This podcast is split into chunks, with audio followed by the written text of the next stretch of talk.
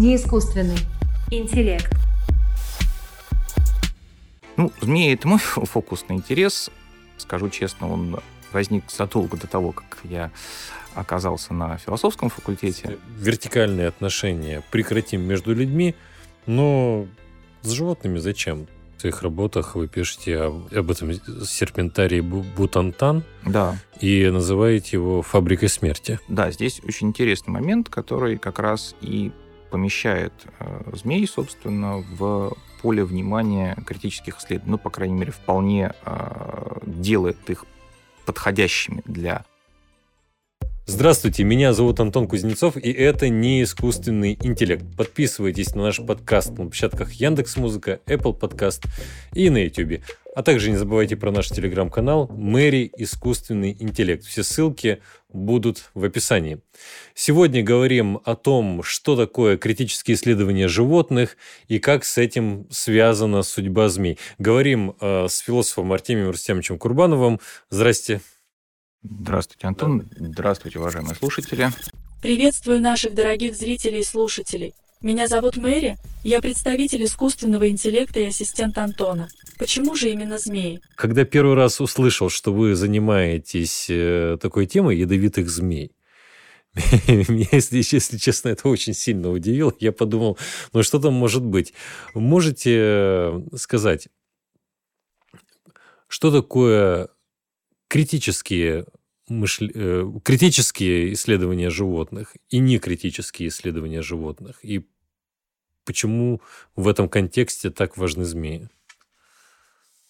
А, ну, прежде всего, спасибо большое за возможность а, рассказать. А, собственно, критические исследования животных а, – это общее название, такое рамочное название для целого комплекса а, направлений, а, попыток и тем переосмыслить а, взаимоотношения человека и животных, переосмыслить статус животного в принципе по отношению к тому, как он был установлен или размечен в западноевропейской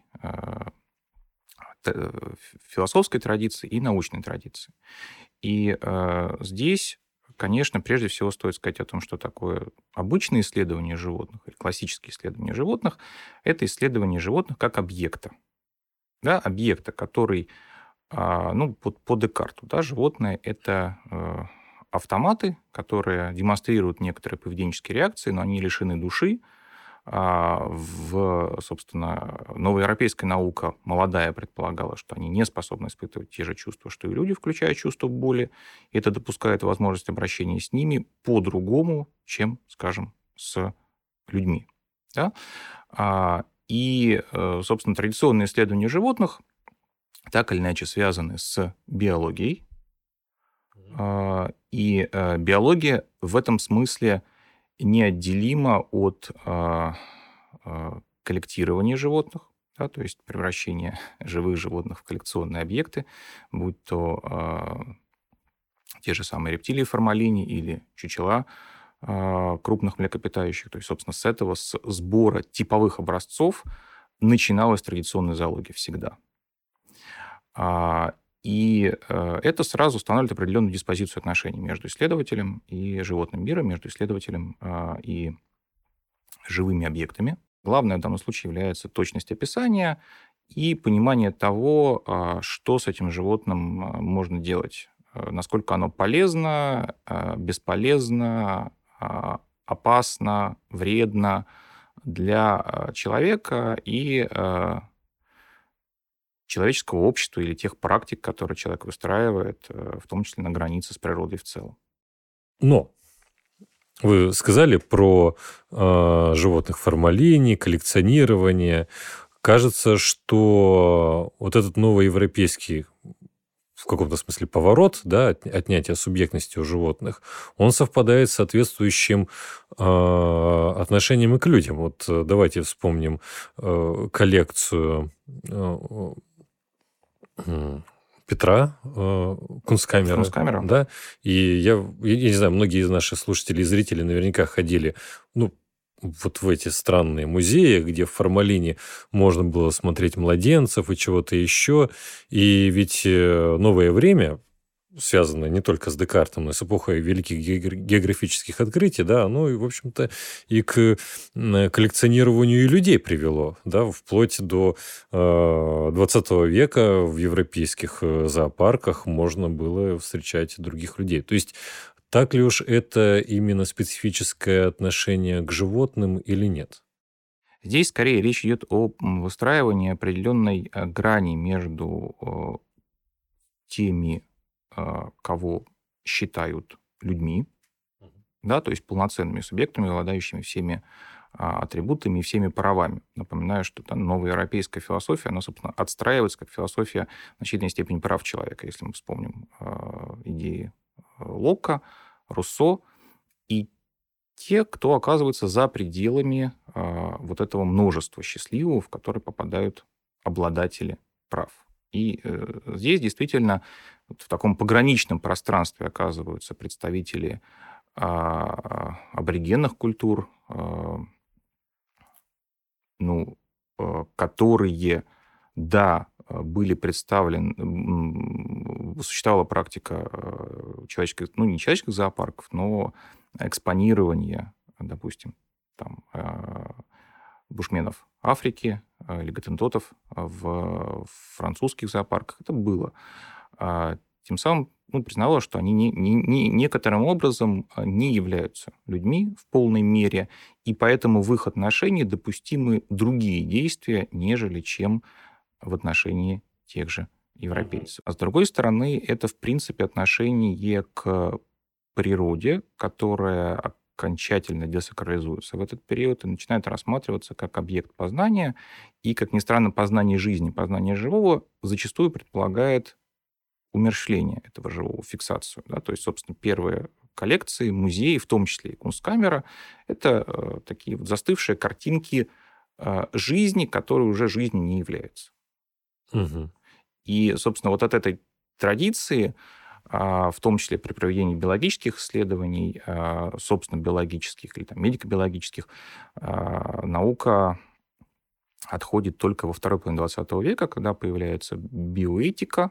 И правильно я понимаю, что критические исследования это в целом целый пул исследований. Это не только о животных, но в целом вот реакция, скажем так, на какие-то, я даже не знаю, как правильно об этом говорить, э, потому что тут надо обладать довольно широкой историко-философской экспертизой, но кажется, что новое время наряду с э, ценностью человеческой жизни, с гуманизмом и тому подобное сформировало довольно опасные разграничения, которые преодолеваются в критических исследованиях. И эти критические исследования не только связаны с животными, но вот вообще в целом с попыткой вернуть субъектность тем или иным группам существ или в целом природе. Ну, в принципе, да, критические исследования э, в целом, если мы расширяем это понятие, действительно, это э, некий э, Э, поворот в развитии э, научного знания и формировании картины мира, картины восприятия и социальной реальности, и природы, который предполагает а, прежде всего возвращение субъектности тем, кто а, этой субъектности был лишен, неважно, это а, животное, природа, люди, представители тех или иных этнических групп, представители тех или иных uh-huh. гендеров и так далее и тому подобное. В этом смысле критические исследования животных, а, собственно, находятся на одной волне с различными феминистскими теориями, с а, а, постколониальным дискурсом. То есть uh-huh. это, это явления, которые возникают в одно и то же время и которые объединены вот этой общей интенцией снятия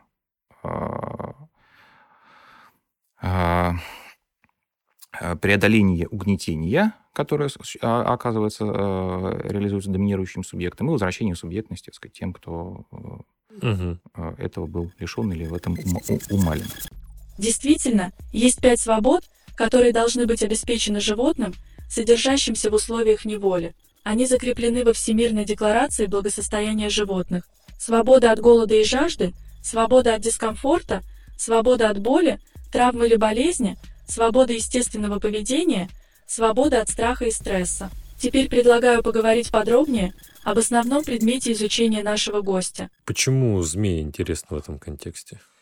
Ну, змеи – это мой фокусный интерес. Э, скажу честно, он э, возник задолго до того, как я оказался на философском факультете. Скажу честно, э, вот в рамках критических исследований животных в основном обращают внимание прежде всего на животных домашних или доместицированных человеком, с учетом того, что они э, с неизбежностью являются объектами либо эксплуатации явной, либо эксплуатации э, скрытой. Угу. Будь то то, что называется pet animals, то есть э, домашние животные, животные компаньоны, или там, сельскохозяйственные животные, с которыми, в общем, в целом все понятно. А, и которые там в ином качестве как а, будущие объекты пищевой индустрии обычно не рассматриваются.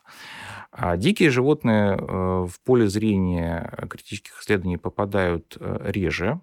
С моей точки зрения, э, собственно, это обусловлено такой неявной тенденцией, которая существует в принципе в исследованиях животных, критических исследованиях животных в том числе. Чем ближе животное по своему внешнему виду, по своим морфологическим характеристикам, по своим э, когнитивным способностям человеку, тем больше к нему оказывается э, внимание. И, соответственно, э, выстраивается такая неявная иерархия. То есть на, на, на, вот если мы посмотрим основные протесты, связанные с экспериментированием на животных, то на первом месте приматы, естественно. Угу. Да, или там с содержанием животных в зоопарках. То есть сейчас э, можно видеть в общественном пространстве несколько петиций, связанных с идеей освобождения приматов, которые содержатся в зоопарках, там, в ненадлежащей среде. Да? Дальше следующие млекопитающие. И вот уже где-то э, в конце э, этой э, ретроспективы находятся рептилии. Ну, получается, у вас двойная критика, критическое отношение к критическим исследованиям животных. Получается, змеи сам, э, одни из самых обделенных э, вниманием э, животных. А с этой точки зрения, при том, что, в принципе, человека и именно змей, если мы говорим в целом среди рептилий, связывают очень давняя история взаимоотношений. Не сказать, чтобы хорошая история. Есть ряд исследований, которые доказывают, что эволюционно, судя по всему, у человека от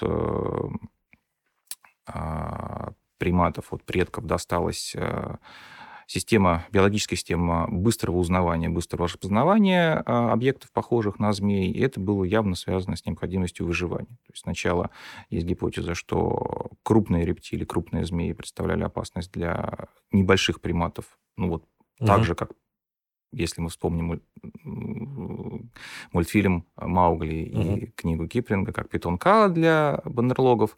А позже, когда появляются ядовитые змеи, соответственно, уже для э, человекоподобных предков это и для человека это представляет несомненную опасность. И как-то так совпало, что э, зоны расселения человека приоритетные, первичные э, и зоны распространения змей э, географически совпадают. То есть практически во всех регионах человек со змеями соприкасается. Это видно по культурному следу, это видно по тому, что э, так или иначе в истории был период практически везде, что мы берем Средиземноморье, что мы берем Австралию, что мы берем а, Юго-Восточную Азию, где змеи сакрализировались, а, и, ну, и далее уже с, наступ, с наступлением эры господства авраамических религий, соответственно, наоборот, а, змеи а, рассматриваются как враги человека. Действительно, если мы посмотрим на индийскую культуру, во-первых, можно встретить царей змей или основатель школы Шуньявада, Нагарджуна, он, как известно, путешествует в царство змей. А когда мы знакомимся с описанием Будды, как чакравартина, то есть того, кто вращает колесо чакры, то помимо разнообразных, довольно, как сказать, забавных, незабавных, ну, весьма интересных физиологических атрибуций, которые есть у чакравартина, в том числе чакравартин обладает э, длинным э, змеиным языком, который означает вот такой вот и не только красноречие, но вот и э, некоторую мудрость. Но э, поворот, э, связанный с отнятием субъектности у животных в новое время, он э, приводит к тому, что против змей начинается, как вы пишете в своей статье, начинается война на истребление. Что это за война? А, э, дело в том, что э, в новое время по мере формирования, э, здесь мы должны затронуть политический сюжет, по мере возникновения сильных централизованных государств, а, с политикой подчинения и управления а, всего, что входит в зону суверенного господства того или, того или иного политического субъекта, в зоне внимания оказывается и природа. И природа рассматривается достаточно а, жестко, как а, источник опасности потенциальный для а, жителей, для подданных, для граждан. Соответственно, те животные, с которыми человек сталкивается или встречается прежде всего, здесь э, разделяются на опасных, вредных, угу. в меньшей степени на полезных. Это э, в текстах там, на порядок меньше представлено. А, ну и в лучшем случае на нейтральных, которые, так сказать, ни, ни, ни, ни для чего не, не могут быть приспособлены. И в первой группе опасных животных оказываются все крупные хищники. Не случайно э, вот эта война, она, собственно, касается не только змей, а в той же Европе э, на территории национальных государств начинается уничтожение волков, например, или медведей, крупных угу. хищников. Это вот Э, на территории центральноевропейских государств, например, э, сегодня эти популяции восстанавливаются. То есть действительно были полностью уничтожены. Что же касается змей, то э, ну, достаточно долго в нескольких европейских государствах, по крайней мере, можно проследить по законодательству, полагалась денежная премия за убитую змею. Чаще всего это гадюки. В Германии, в Италии, а, в Греции, кстати говоря. А, но а, вот именно как война в понимании противостояния с неким организованным коллективным субъектом, да, с природой, которую олицетворяли ядовитые змеи, конечно, связан этап формирования колониальных империй, постольку, поскольку проникновение на территорию Африки, Юго-Восточной Азии, Южной Америки, да и Северной Америки тоже, а, приводит к тому, что европейцы встречаются с новыми видами, с большим количеством видов ядовитых змей, а, которые э, рассматриваются как опасные для, ну, как для самих европейцев, так и для местных жителей. И здесь, конечно, такой а, исторический пример очень хороший – это Индия.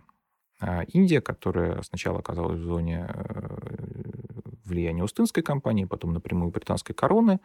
А, и в, в Индии, кстати, проводятся первые серьезные герпетологические исследования, то есть изучение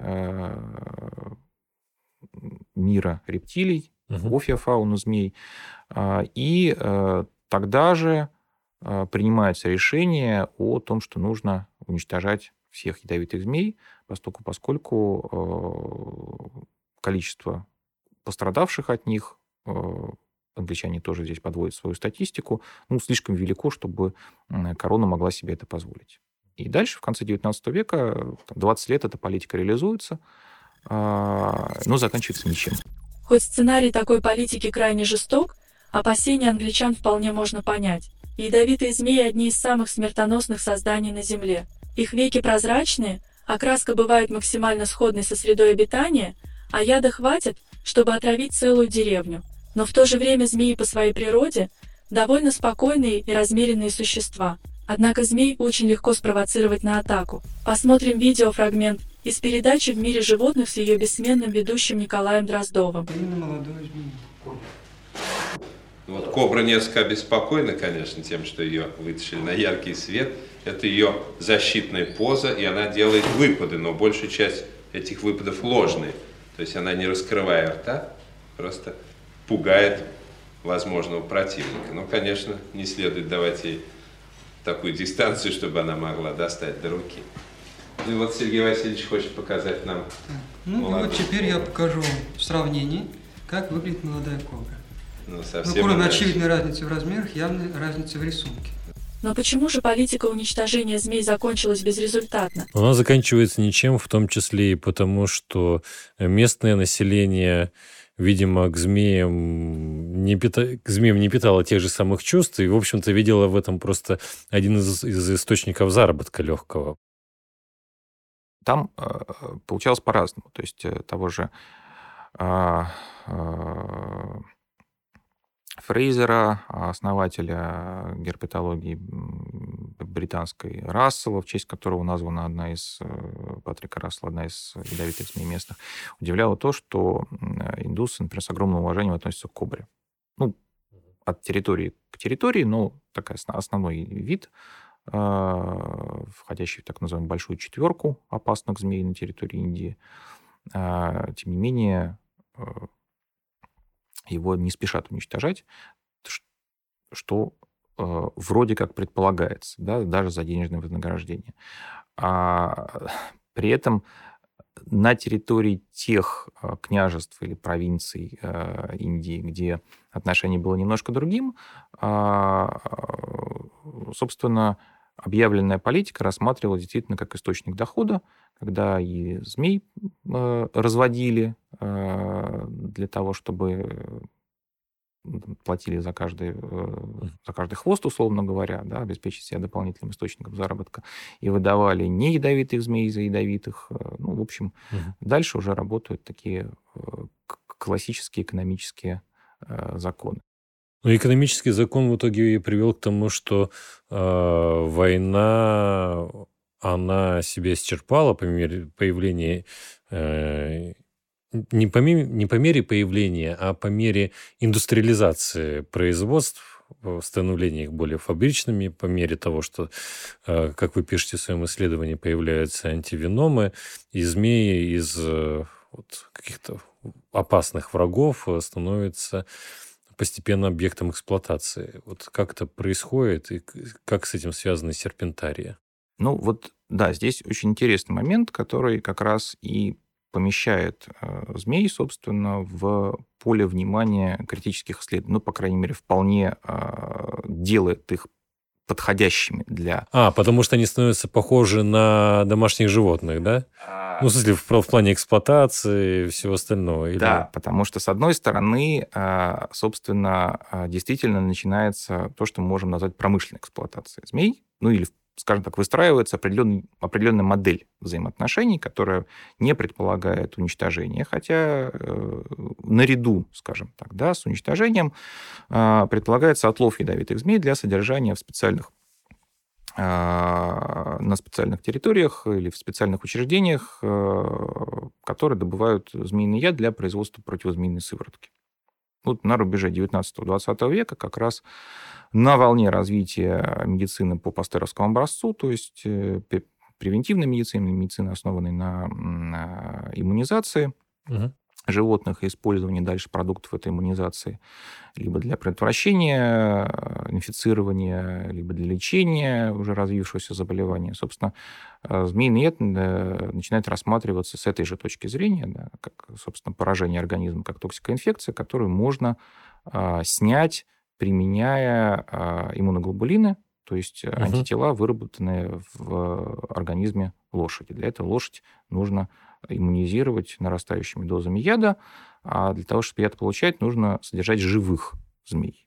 Пусть Мгм. даже они остаются живыми, обычно не очень долго. То есть вот бразильцы, которые, с которых начинается такое массовое содержание ядовитых змей, посчитали, что ну, обычно полгода максимум там, они делили на 5 ядовзятий, после которых змея погибала. Да, в своей, опять же, в своих работах вы пишете об, об этом серпентарии Бу- Бутантан Да, и называете его фабрикой смерти.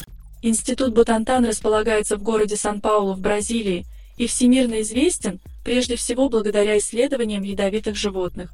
Институт поддерживает крупнейшую в мире коллекцию змей, состоящую из более чем 54 тысяч экземпляров, и является главным производителем в штате вакцин против многих инфекционных болезней и укусов змей, ящериц, пчел, скорпионов и пауков. Но это учреждение также известно и в печальном контексте. В 2010 году в здании института Вспыхнул пожар и практически уничтожил лабораторию, в которой содержалось около 85 тысяч экземпляров змей и приблизительно 450 тысяч скорпионов, хранившихся в формальдегиде и этаноле. Это была одна из крупнейших коллекций змей в мире. Артемий, а каково ваше мнение об этом месте? Я здесь могу сослаться на мнение профессионального герпетолога, э, ныне здравствующего, это Родриго де Союза, который э, в Бразилии как раз занимается восстановлением популяции одной из, ну, самой крупной, наверное, ядовитой змеи в э, ну, Нового Света. Да, Нового Света это бушмейстер. Это очень крупная ямкоголовая гадюка, которая... Да, кто нас смотрит на YouTube, обязательно сейчас выплывет такая картиночка и видит, как э, она выглядит. Кто не смотрит нас на YouTube, тот, э, ну, вы можете там, загуглить быстренько, да, и узнать, как это все выглядит. Но она вот такая змея. Хотя бесполезно, я все равно руками сейчас машу. Ну, ладно ну, он производит впечатление, поверьте. Ага. А, они обитали в Атлантическ... Э, на территории Атлантического леса. А, это, э, собственно, сплошной лесной массив от, э, ну, по сути дела, по всему побережью Бразилии нынешней mm. и дальше вниз уже к Аргентине уходящий. И Атлантический лес в настоящее время представляет собой на самом деле э, жалкие остатки того, что не было уничтожено, не освоено под плантацией. Ну, соответственно, вот э, в числе прочих обитателей Атлантического леса э, в угрожаемом положении оказался этот бушмейстер, которым и занимается Союза. И он очень критически высказывался по поводу своих коллег из Бутантана о том, что они на самом деле не умеют э, с ним работать так, чтобы змея переносила ядовзятие. А здесь э, я, может быть, углублюсь немножко в эту специальную тему. Дело в том, что э, взятие яда предполагает жесткую фиксацию, когда змею нужно прижать к столу, взять за голову, вывести зубы на край ядоприемника. А змея при этом бьется очень сильно. И вот бушмейстер как раз известен тем, что он просто себе сворачивает шею элементарно. При таких процедурах это нужно делать... А, да? Да. Э, то есть там он повреждает шейные позвонки, и после этого уже, в принципе, змея обречена. И э, Союза, э, ну, может быть, слишком критически высказывается по поводу своих коллег из Бутантана, но он там прям пишет, да, что там организация, через которую там, не меньше миллиона змей прошло, которые там погибли, при этом там, сказать, то, то, то, толком вот с бушмейстером не научились работать. Угу. Это может быть вот такая внутренняя профессиональная дискуссия, но, тем не менее, оценка а, человека, который э, в этой теме находится, а, в эту тему погружен. Ну и объективно это так, поскольку, поскольку в Бутантане я смотрел, собственно, журнал, который они сами публикуют э, с подачи основателя Бутантана доктора Витала Бразила, там есть статистика по, по тому, сколько к ним попадало животных. И только вот в 60-е годы они начали как-то пытаться э, продлить жизнь mm-hmm. змей, которые к ним попадали. Но они до этого даже их и не кормили. Просто да, вначале просто не кормили. А, ну и, в принципе, для змеи в стрессовых условиях а, характерен отказ от корма, а тем более при таком, такой жесткой процедуре, как ядовзятие. Да.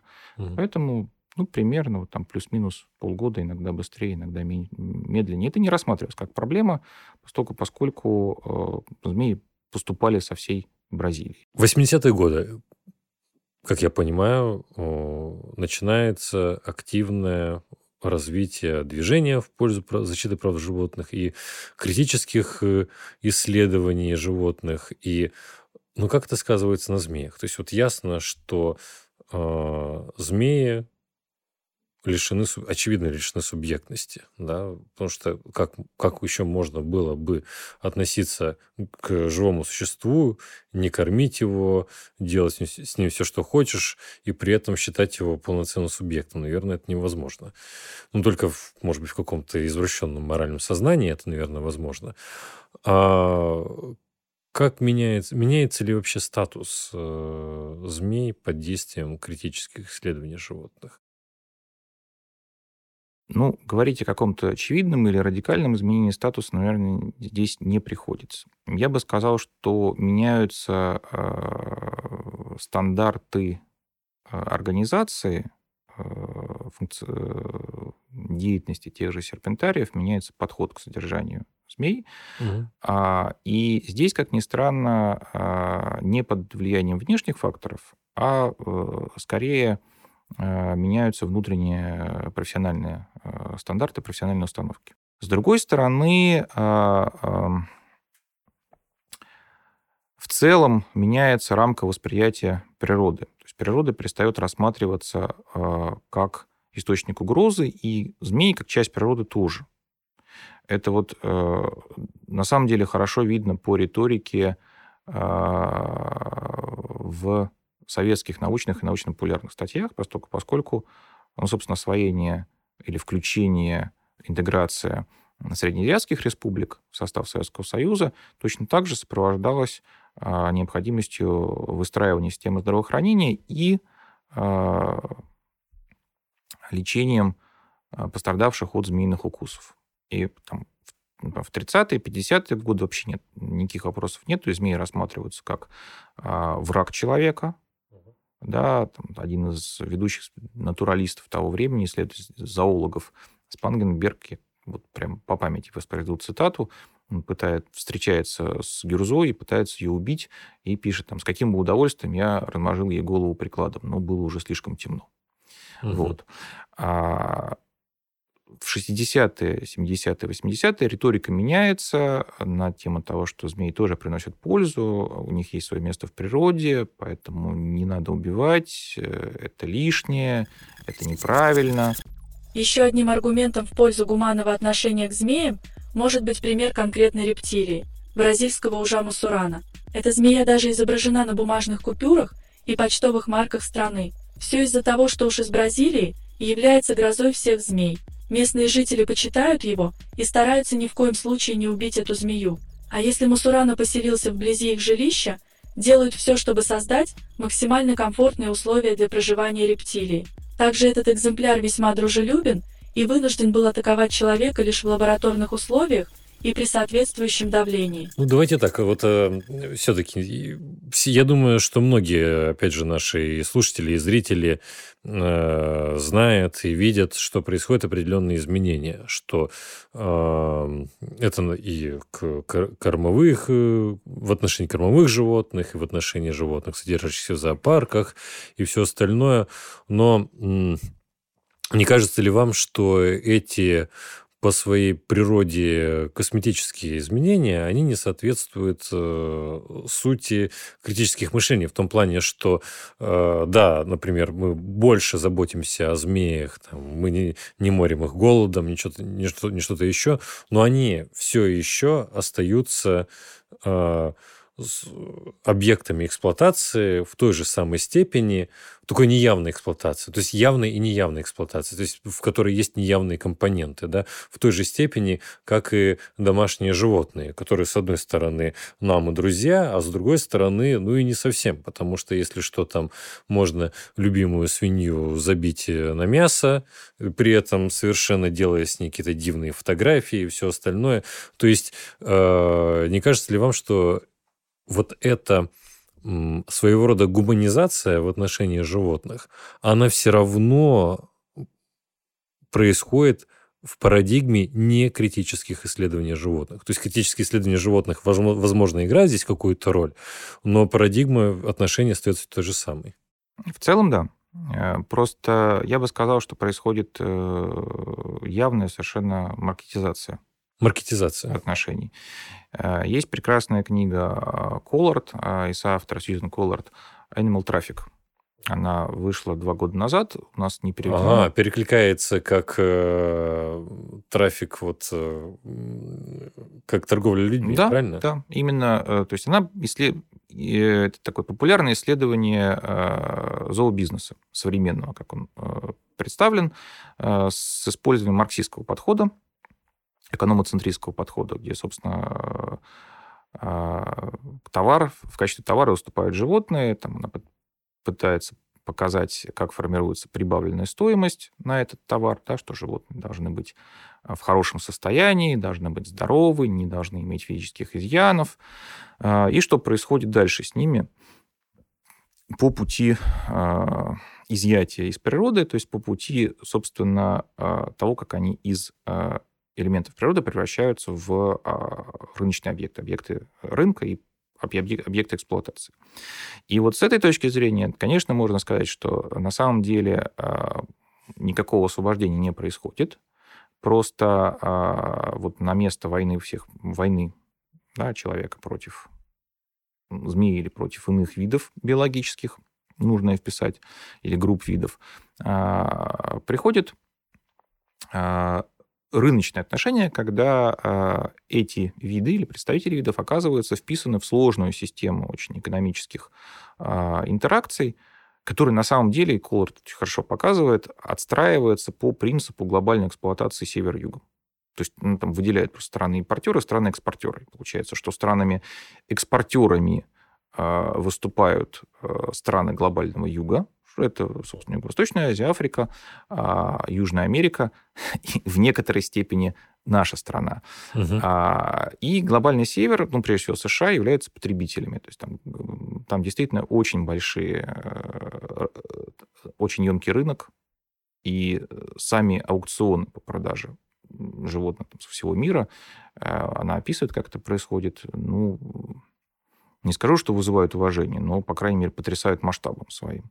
Угу. Вот. Э, ну, говоря о России, надо сказать, что мы находимся в промежуточном э, в промежуточной фазе, то есть мы и, и, и, и, и являемся экспортерами, особенно если говорить там фауну Дальнего Востока, к примеру, а, и импортерами, поскольку, поскольку э, собственно, в мегаполис вложила свою культуру содержания. Вот критический животных. настрой можно продолжить э, разнообразными предложениями ресторанов. Вот смотрите, вы, приход... вы придете к нам, у нас э, были животные, которых счастливо забили, то есть э, которых не на скотобойне зарезали, а зарезали в приемлемых условиях, и, ну, по этой причине давайте вы будете просто больше денег платить, и тогда вы будете есть э, правильное мясо и чувствовать себя лучше и все остальное, но кажется, что это просто пока, что называется, круги на воде. Ну, это дань, дань времени, да, да дань, дань традиции. Вот какой самый главный вопрос. А зачем вообще? Зачем э, возвращать э, субъектность животным? Змеям, про которые мы там не знаем, есть у них сознание или нет сознания. Ну, допустим, что есть. То есть, э, в принципе, многие, я уверен, слушатели, наши зрители, они готовы там, понять, принять, признать, что э, равенство прав и возможностей для людей, независимо от цвета кожи, от э, каких-то от идентичности этнической, какой-либо другой идентичности, половой идентичности, да, э, не должно варьироваться. Равенство возможностей и прав должно быть между всеми людьми. И в этом смысле понятны критические исследования рас, там понятно, понятен феминизм, но почему делиться с животными? Зачем так, я не излагаю свою точку зрения, сразу скажу. Угу. Но просто э, какой может быть ответ? Вот возвращение э, субъектности животным. Кто-то скажет, нелепо. Нелепо. Ведь мы все равно будем их жрать, извините за выражение, да, мы все равно э, будем иметь домашних питомцев, что-то еще. То есть э, зачем этот цирк? Или, как бы кто-то сказал, опять же, не моя позиция. Насколько я понимаю общую идею, которая движет а, теми, кто работает в парадигме критических исследований животных, а, она связана с идеей прекращения эксплуатации, прекращения вертикальных отношений, отношений зависимости, отношений угнетения. И угу. иным способом, кроме как наделения субъектностью, при всей спорности а, этого подхода, э, иного варианта э, они не видят. А, да, ну вот вопрос в том, что да, хорошо, вертикальные отношения прекратим между людьми, но с животными зачем? То есть мы вполне можем э, на уровне людей э, оставаться, и все. В полный порядок. Ну, здесь предполагается, что если мы а, следуем тем а, глобальным концепциям сохранения а, равновесия между человеком и природой, которые сейчас приняты, которые лежат в основе, скажем, международных соглашений, э, документов Организации Объединенных Наций а, и иных каких-то рамочных установок, определяющих там, развитие человечества в целом, да, то одной, э, одним из них является идея сохранения биоразнообразия, когда а, постулируется, признается ценность любого биологического вида вне зависимости от его э, мест, места в биосфере, его особенностей, его значения для человека или отсутствие этого значения. И ну вот Здесь, в принципе, критические исследования вполне себе стыкуются с этой установкой. Да, я, может быть, угу. переведу это на, на свой язык. Это связано, в первую очередь, с нарушением биологического разнообразия, нарушением экологического дисбаланса и теми вызовами экологическими, которые мы имеем сейчас. И эти экологические вызовы связаны как раз с тем, что э, возникшая в новое время парадигма отношений человека и природы, человека и животных, она приводит нас к очень глубокому кризису. По всей видимости, даже если, например, э, в основе наших действий лежит антропоцентризм, то есть пестование э, человеческой жизни, исключительное пестование, то все равно даже из, из, из этого ракурса нам было бы важно э, для сохранения себя сохранять и других, и признавать их субъектность. В конечном итоге, да, это все замыкается на а, человека, восприятие э, человеком самого себя а, в отношении с другими людьми, угу. поскольку а, сохранение природы, сохранение животных, ну, прямым образом сказано, связано с тем, что мы позволяем себе в отношении человека. Допустим, что э, мы там с вами разделяем то, что сейчас сказали, точку зрения. И, допустим, даже э, люди, которые нас слушают, разделяют или пусть примут в качестве посылки эти слова. Но теперь э, вопрос о э, практической реализуемости, потому что ну, наверняка вы видели в последнее время действия разнообразных экоактивистских организаций, которые связаны с выплескиванием Э, продуктов на э, артефакты искусства, да, с похищением животных или просто освобождением животных. Э.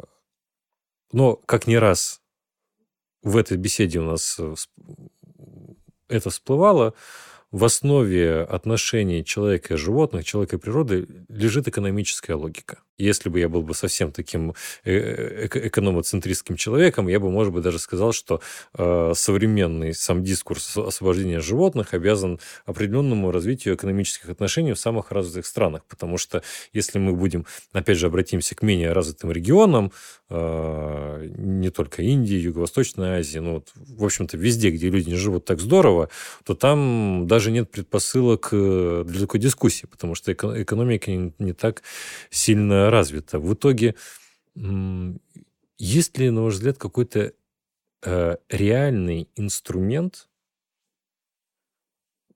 который бы э, мог э, изменить не на косметическом уровне отношение к животным, не в случае единичных каких-то акций, то есть, допустим, в отдельной лаборатории происходят какие-то эксперименты, ворвались активисты, устроили демонстрацию, проблему решили. Да?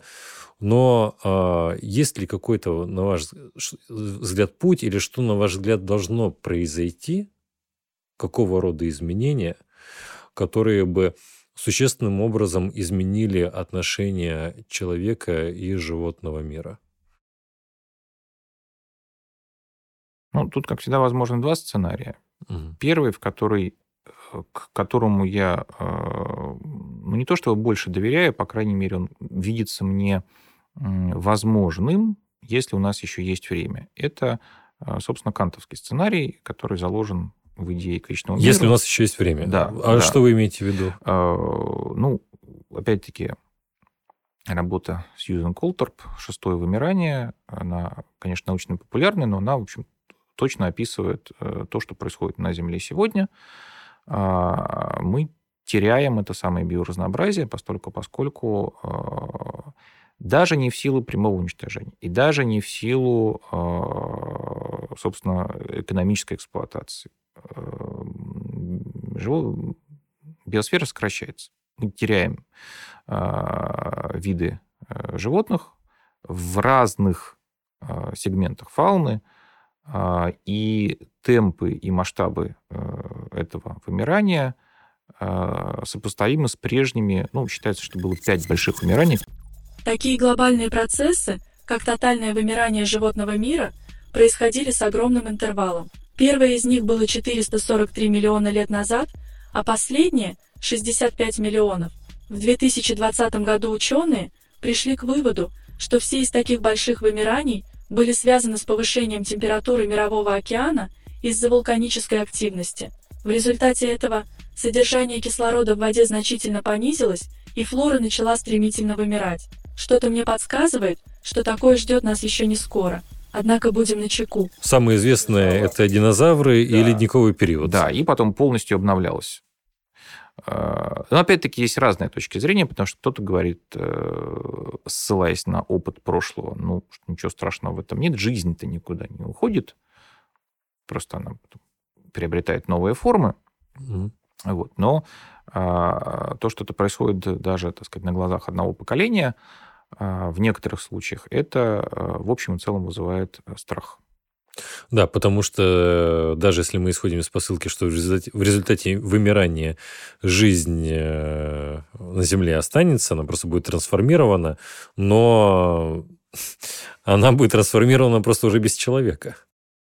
Ну, или без человека, или э, очень странным образом. Ну, то есть есть э, исследования, которые посвящены, например, э, эволюции э, жизни в городах, поскольку, mm-hmm. поскольку э, в классическом подходе географическом город как среда, трансформированная, созданная человеком. Тогда да. к все-таки что делать? Про вымирание, я думаю, что понятно, что, скорее всего, мы находимся сейчас в переживаем эпоху вымирания, да, если можно так об этом говорить. И получается, что если это так, то времени уже нет, и уже ничего вернуть нельзя. А, а, а если есть, то, что, то можно что-то сделать. Ну, если э, мы исходим из того, что время все-таки есть, то угу. ну, здесь можно надеяться на постепенные изменения э, в э, сознании, почему я упомянул кантовский подход, вот это, собственно, идея, которая заложена у него в работе к вечному миру и в его uh-huh. эссе педагогике наблюдается, так, тогда человек от поколения к поколению становится немножко лучше. Человек, в целом uh-huh. люди меняются, формируются новые системы ценностей, которые на, в, в каком-то, а, на каком-то этапе полностью меняет сложившиеся практики собственно, высоковечному миру, это речь идет о войне и исключении войны, угу. да, как способа решения политических вопросов. Угу. А в, в случае педагогики это в целом идея лучшая последовательного улучшения человека угу. путем там, все большего приближения к полному познанию морального императива. Антипримером такого, безусловно, позитивного и желаемого развития событий может послужить сюжет первой части «Аватара», в фильме человечество, вторгаясь в идеальную и гармоничную экосистему, начинает пытаться починить ее себе огнем и оружием, действуя прямо как на Земле. Смотрим. Готовь зажигательные. Есть зажигательные. Огонь.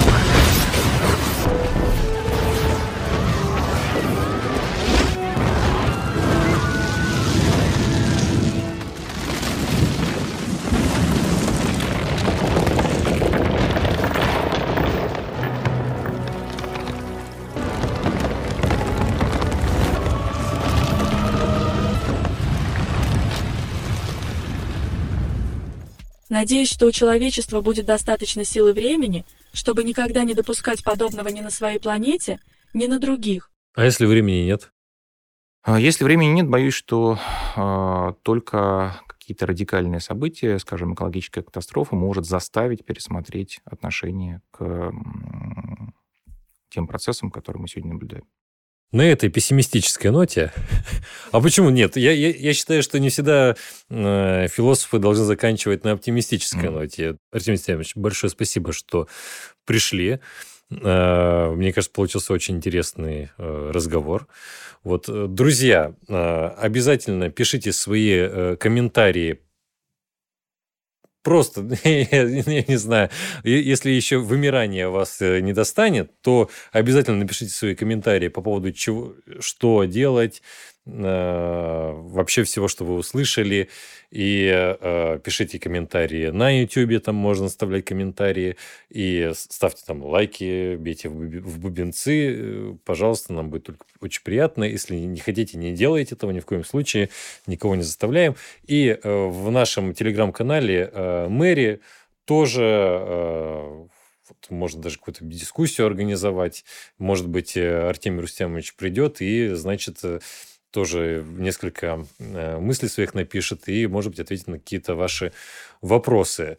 Спасибо большое, что послушали, и перед- передаю слово нашей Мэри. Со времени нового времени установилась парадигма отношений человека и остального мира, согласно которой субъектность признавалась за первым и отнималась у второго. Интересно, что субъектности были лишены даже некоторые люди, которые в силу расовых, политических и экономических обстоятельств оказались за пределами понятия «человек». Животные и природа – это набор механизмов и объектов, являющихся предметом человеческого интереса. Особенно ярко это видно на примере змей, которые воспринимались как враги и позднее как предмет эксплуатации. Несмотря на изменения отношений, к ним они оказываются лишь косметическими и не меняют парадигму отношений человека и природы, что так важно, их перспективы экологических угроз и вызовов. Можно ли здесь что-то изменить? Это зависит от того, осталось ли на это время.